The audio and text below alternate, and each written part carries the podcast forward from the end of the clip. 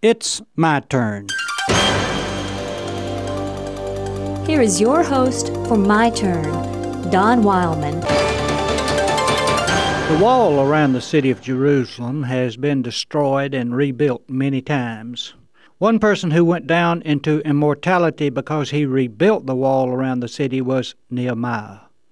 Many times while Nehemiah was leading the reconstruction of that wall, he was tempted to quit. But each time he sent back the same message I'm doing a great work, and I cannot come down. The Jews had recently returned from exile and found the wall around the city of Jerusalem in shambles. They needed something to lift their dragging spirits. Nehemiah saw the need and set about doing something, rebuilding the wall. Nehemiah knew that positive action overcomes broken spirits. Nehemiah had something each of us needs in life a purpose. God had given him the responsibility of rebuilding the wall. That was his purpose. Most people considered it an impossible job for Nehemiah to perform, but he didn't. There were those who sought to destroy Nehemiah, but he stood fast when they set a trap for him. I'm doing a great work, and I cannot come down. Now, Nehemiah wasn't bragging on himself nor his work. He was simply stating the fact that he had a purpose in life.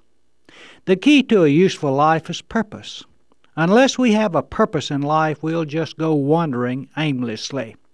And as most of us are aware, aimlessness is a big sickness in our world. Criticism didn't stop Nehemiah either. Even some of his own people criticized him. They became discouraged in their work. But whenever anyone tried to get Nehemiah to quit, his reply was always the same I'm doing a great work and cannot come down.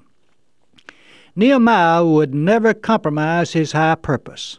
Sanballat, an enemy, tried to persuade him to discuss the building of the wall. But Nehemiah simply sent back his standard answer.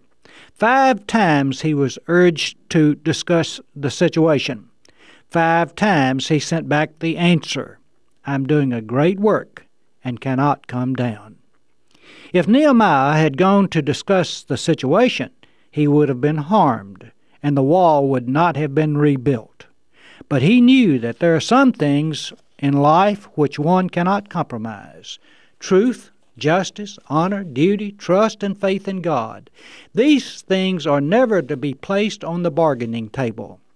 Nehemiah had something all of us could use. He had staying power. His opposition sought to destroy him with ridicule, armed opposition, even peace talks. But he would not quit. He had hold of something great, a high and holy purpose, and he would not let go.